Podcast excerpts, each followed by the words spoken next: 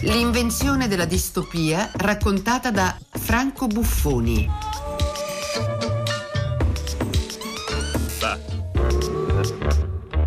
Il 12 marzo del 1868 il filosofo ed economista inglese John Stuart Mill pronuncia ufficialmente il termine distopia, distopia in inglese, in un infuocato intervento al Parlamento di Westminster, in cui accusa i colleghi di proporre per il latifondo in Irlanda soluzioni non utopiche ma distopiche, cioè di utopia negativa, di anti-utopia.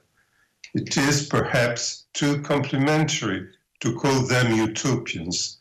They ought rather to be called dystopians or kekotopians. What is commonly called utopian is something too good to be practical, but what they appear to favor is too bad to be practicable. Chiamarli utopisti significa far loro un complimento. Dovrebbero piuttosto essere definiti distopisti o cacotopisti. Ciò che comunemente viene detto utopico è qualcosa di troppo bello per essere praticabile, mentre ciò che viene da loro proposto è troppo brutto per essere praticabile.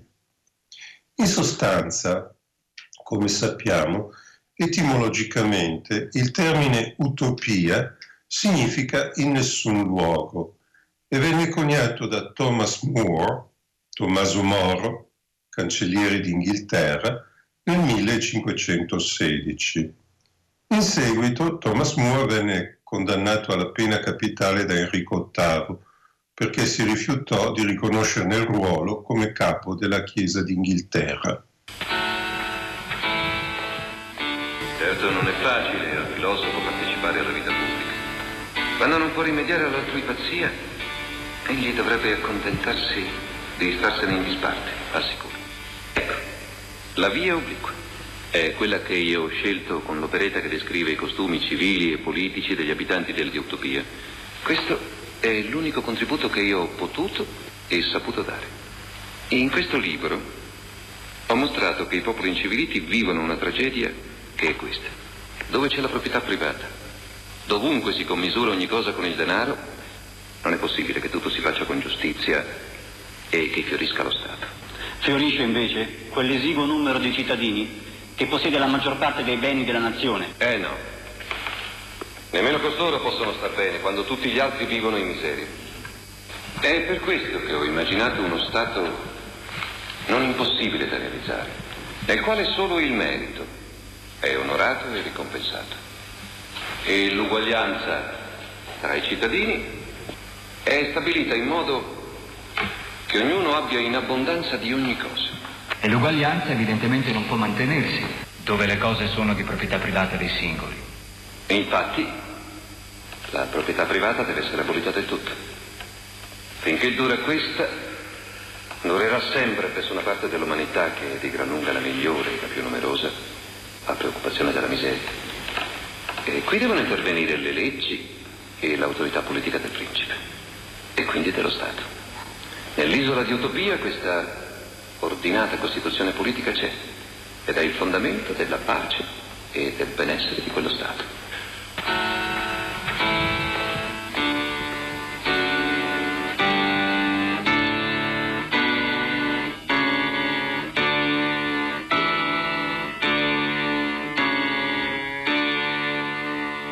Thomas More aveva concepito un'isola immaginaria, dotata di una società ideale dove regnano pace, amore e giustizia, dando inizio ad un filone filosofico-letterario in cui annoveriamo anche il frate domenicano, filosofo e poeta Tommaso Campanella, autore nel 1602 della Città del Sole, a sua volta torturato dall'Inquisizione quindi costretto a rifugiarsi in Francia dove morì. E ancora annoveriamo Francesco Baccone, il filosofo difensore della rivoluzione scientifica e del metodo induttivo, autore del Novum Organum Scientiarum, nuovo strumento delle scienze, che nel 1624 con New Atlantis, Nuova Atlantide, pubblicata postuma nel 1627, prende spunto dal mito di Atlantide narrato da Platone e ben prosegue il filone utopico inaugurato da Thomas More. Nel discorso del 1868 di John Stuart Mill a Westminster appare anche il termine cacotopians, sinonimo di dystopians, che giocando sull'etimo greco enfatizza il senso di bruttezza in quella utopia al contrario, mentre quel in nessun luogo, contenuto nel termine utopia, si presta facilmente ad essere recepito come buono. Si tratta soltanto di leggerlo come EU, per l'appunto buono, come in eutanasia, la morte buona, invece di OU, che significa non, da cui appunto in nessun luogo. Incidentalmente possiamo ricordare che il termine cacotopia era stato proposto da un altro filosofo inglese, Jeremy Bentham, 50 anni prima, nel 1818.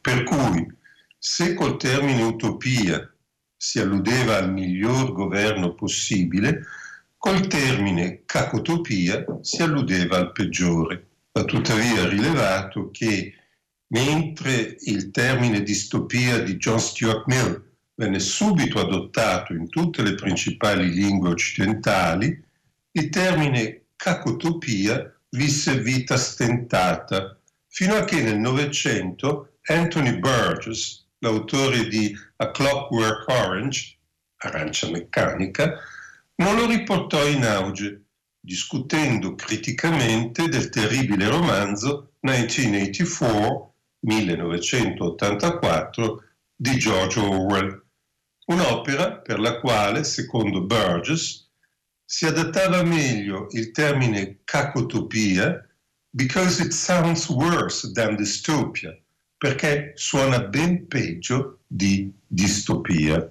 Che cosa contiene di così terribile. 1984, 1984, da indurre Burgess a rispolverare il termine cacotopia, apparendogli distopia troppo soft per descrivere tanta bruttezza, 1984 fu l'ultimo bestseller di George Orwell, l'autore di Animal Farm, pubblicato l'anno prima della morte, nel 1949, col titolo costruito rovesciando le due cifre conclusive dell'anno di scrittura, che era il 1948. Allora, il 1984, appariva lontanissimo nel tempo e dunque vi si poteva ambientare una ipotetica ultima storia distopica. Una storia capace di immaginare il futuro dell'umanità in uno stato totalitario, dove tutto è controllato dall'onnipresente partito unico al potere e le persone sono costantemente bersagliate da slogan quali War is peace, freedom is slavery and ignorance is strength. La guerra è pace, la libertà è schiavitù e l'ignoranza è una forza sotto l'occhio vigile del Big Brother, il grande fratello. Nel romanzo 1984 il mondo appare diviso in tre superpotenze, sempre in lotta tra loro, Oceania, Eurasia e Istasia. La società di Oceania, dove si svolge l'azione, è rigidamente distinta in classi. Il proletariato, il partito esterno, una specie di classe media, e il partito interno, l'elite al potere, dominato dal Big Brother, una figura palesemente ispirata a Stalin, che sarebbe morto pochi anni dopo, nel 1953, a cui si contrappone un nemico invisibile chiamato Goldstein, che raffigura Trotsky, che invece fu assassinato nel 40. Il sistema sociale è l'Ingsoc, il socialismo inglese parodiato. E la trama consiste nella descrizione del tentativo di un membro del partito esterno, Winston Smith, di rovesciare il potere del partito interno. Tentativo fallito perché nello Stato poliziesco di Oceania il potere è amministrato con insistenza ossessiva dagli slogan paradossali del partito e dal lavaggio del cervello, metodi a cui il protagonista tenta invano di ribellarsi.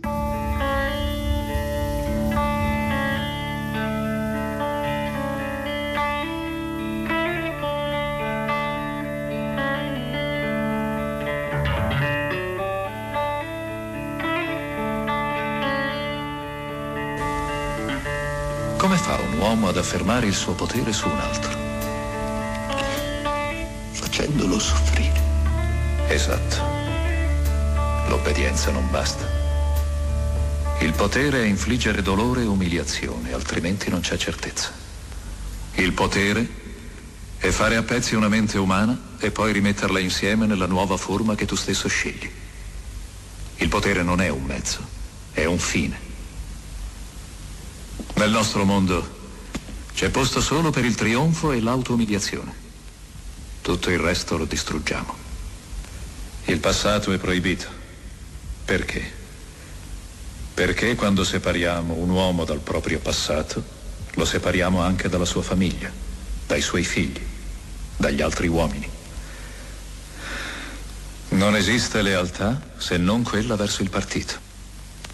Non esiste amore se non per il grande fratello ogni forma di piacere la distruggiamo.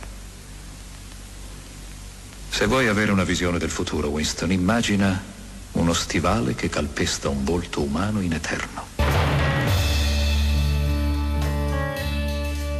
Un libro tetro, certamente, che nel 1949 pare rispondere, costituendone il contraltare, a Brave New World, il nuovo mondo coraggioso di Huxley, apparso nel 1932. Certamente il più, il più importante romanzo distopico del Novecento. Huxley descrive infatti il mondo come potrà crearsi nel futuro a partire da determinate istanze del presente, un mondo che ha pienamente realizzato il suo obiettivo, giungere alla stabilità attraverso la capillare organizzazione di ogni aspetto della vita umana, dalla elaborazione chimica degli embrioni, che elimina completamente la paternità e la maternità, annullando la necessità della gravidanza, allo Stato che con la sua efficiente e capillare organizzazione provvederà alle necessità di ogni nuovo individuo dalla nascita fino alla morte. I feti prodotti artificialmente da un test tube vengono subito presi in carico dallo Stato e sottoposti a uno specifico trattamento, così da condizionare culturalmente ed emotivamente il nascituro nella sua appartenenza ad una determinata classe sociale, dai gamma plus, i gamma plus, quelli che sono più dotati, più intelligenti, destinati a ricoprire i ruoli sociali più rilevanti fino al capo supremo dello Stato, che si chiama Mustafa Mond, agli alfa minus, che andranno a comporre la working class, la classe lavoratrice. Gli insegnanti e la scuola, intesa come collegio e convitto a tempo pieno, hanno il compito di formare i vari tipi di allievi eliminando ogni frizione, ogni contrasto, nella piena accettazione da parte di ciascuno di un ruolo prestabilito, grazie in particolare alla tecnica delle percezioni subliminari. Durante il sonno, i piccoli sono costretti ad ascoltare per migliaia di volte le massime comportamentali dello status sociale a cui sono destinati e indotti a credere che il loro sia il destino migliore possibile in queste infant nurseries neo-Pavlonian conditioning rooms, in queste stanze di condizionamento neopavloviano, cioè del riflesso condizionato. Individui dunque prodotti in serie come su una catena di montaggio.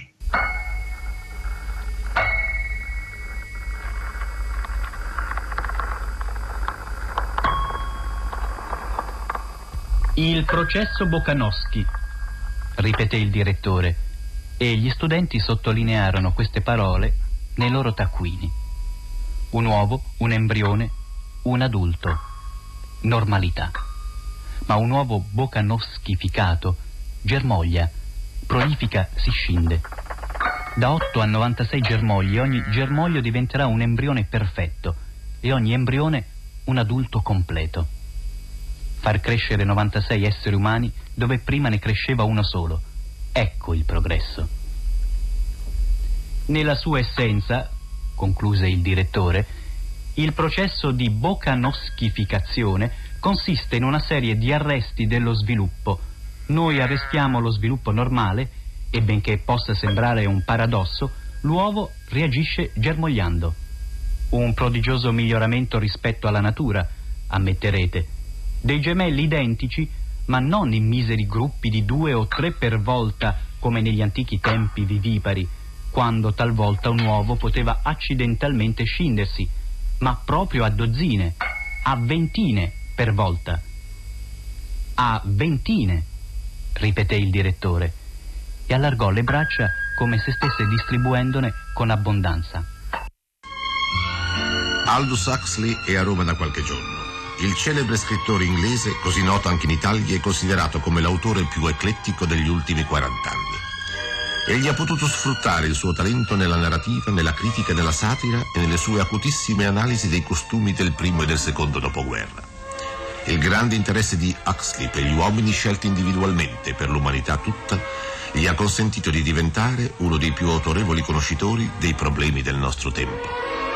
Signor Huxley, vorrei chiedere la sua opinione sul mondo moderno, sull'epoca in cui viviamo e soprattutto sul futuro.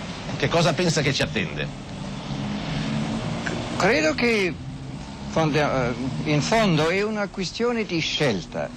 Noi siamo nella, di, nella situazione di poter scegliere.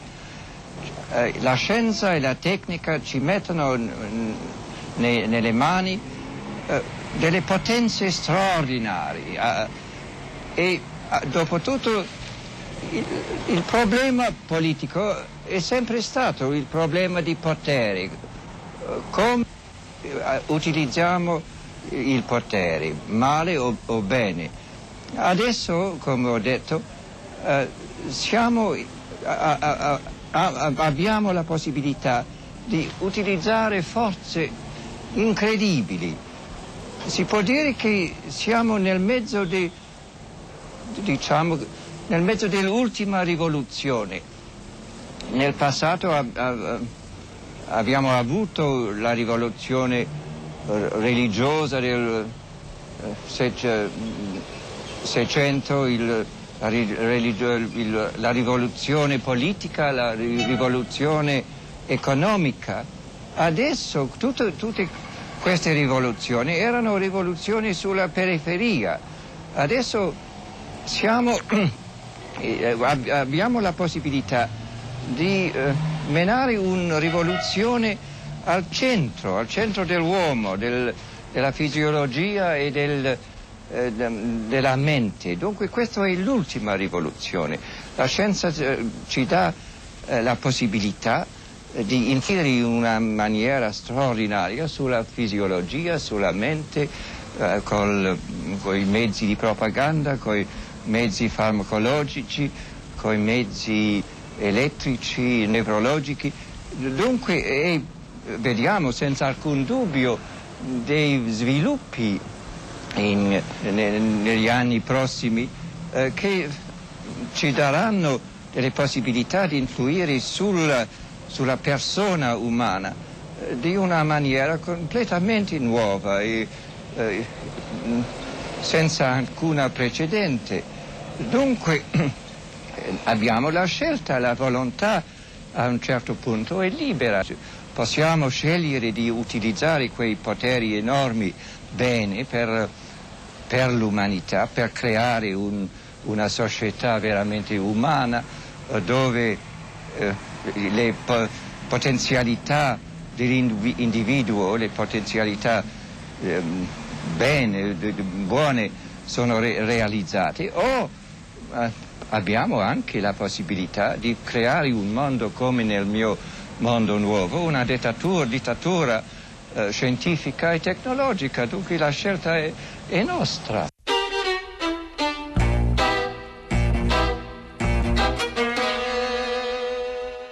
E perché la stabilità sociale sia conseguita una volta per tutte, occorre che spariscano le passioni umane, le pulsioni volte a cambiare la società.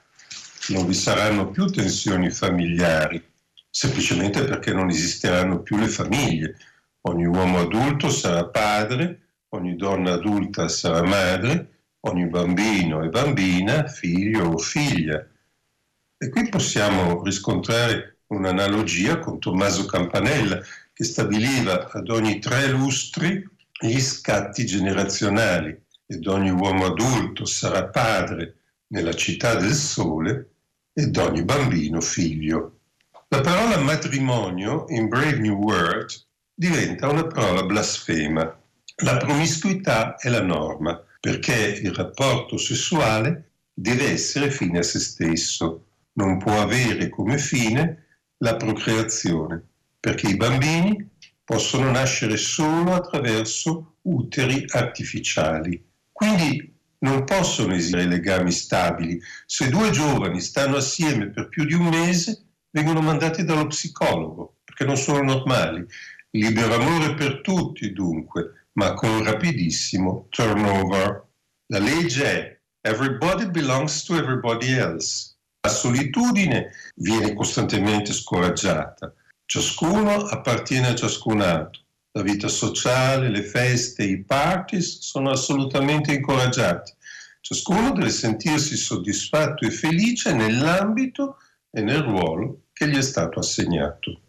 È evidente che come Huxley descrive questo distopico mondo futuro nei dettagli, il lettore dovrebbe essere indotto a inorridire. E nella seconda parte del libro l'autore pone l'accento su un elemento anomalo rispetto alla ferrea programmazione di quella società, introducendo il personaggio del selvaggio, the savage, proveniente da una Mexican Savage Reservation, una riserva messicana per selvaggi, cioè per individui nati e cresciuti alla vecchia maniera, con un padre e una madre, e, e nati da un rapporto sessuale. E il selvaggio rappresenta il perturbante, perché riesce a sconvolgere i rapporti di relazione tanto precisamente stabiliti tra le persone con cui viene a contatto. Brave New World, va ricordato, è ambientato nell'anno 632 AF, cioè dell'era di Ford, l'inventore della produzione in serie e della catena di montaggio, l'apostolo della moderna civiltà industriale, che per Huxley è l'emblema della distopia. New World, inoltre, è un'espressione tratta dalla tempesta di William Shakespeare, dove la protagonista femminile Miranda pronuncia l'espressione nuovo mondo coraggioso nel quinto atto, quando sembra che l'utopia stia per prendere forma politica e il padre prospero possa tornare alla realtà abbandonando la magia. L'intonazione di speranza del finale della tempesta viene però dolorosamente, sarcasticamente volta alla distopia nel titolo novecentesco. È stato magnifico, mi ha così rinfrescato. Potremmo fare un po' di sesso, ma così fra noi due soli. Uh, usiamo l'orgasmatico, vuoi? È una... una buona idea. Andiamo. Io penso che dopo un bel bagno fresco è una Oh, cosa sì, hai ragione.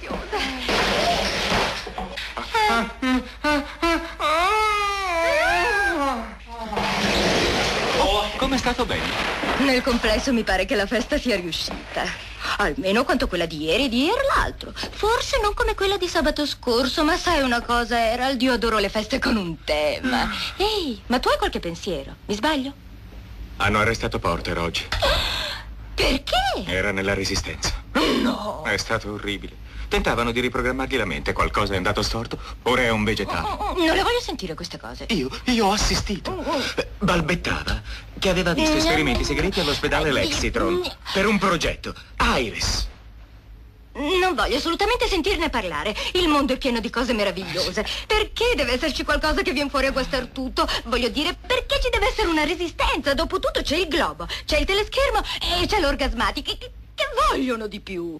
Ma qual è, infine, il tratto distintivo profondo tra una narrazione utopica e una narrazione distopica?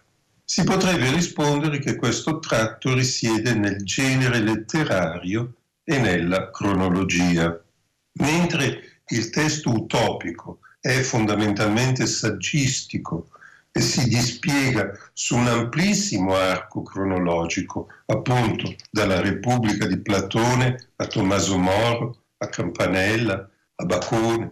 Quello distopico tende ad essere narrativo, pure fiction, ed è concentrato nell'Otto-Novecento, post-rivoluzione industriale, fino ai totalitarismi e alle scoperte scientifiche lette in chiave disumanizzante e fantascientifica. E poiché la nostra conversazione ha preso le mosse da un termine di nuovo conio di John Stuart Mill, vogliamo concluderla osservando che forse l'unica vera possibile utopia che l'umanità potrebbe concedersi è ben contenuta nel saggio On Liberty, sulla libertà, che lo stesso John Stuart Mill pubblicò nel 1859. Dalla sua concezione di Stato e dalla sua concezione delle libertà consegue infatti che, e cito, il solo scopo per cui si possa legittimamente esercitare un potere su qualche membro della comunità civilizzata contro la sua volontà è quello di impedirgli di nuocere agli altri, mentre su se stesso, sul suo corpo e sulla sua mente l'individuo è sovrano. Nel 1859 l'uscita di On Liberty di John Stuart Mill destò scalpore e coincise con quella di The Origin of Species, l'origine delle specie, di Charles Darwin. Mentre in Italia gli studenti pisani andavano a immolarsi a Curtatone e Montanara nella seconda guerra di dipendenza contro l'imperial regio governo austriaco Codino e Bigotto e tutto allora potrebbe fare pensare con Mill e con Darwin a un futuro di progresso scientifico e filosofico, in effetti così sarà, ma non linearmente. Anche Darwin verrà irriso nei decenni successivi come emblema della distopia con bestiali cacocaricature.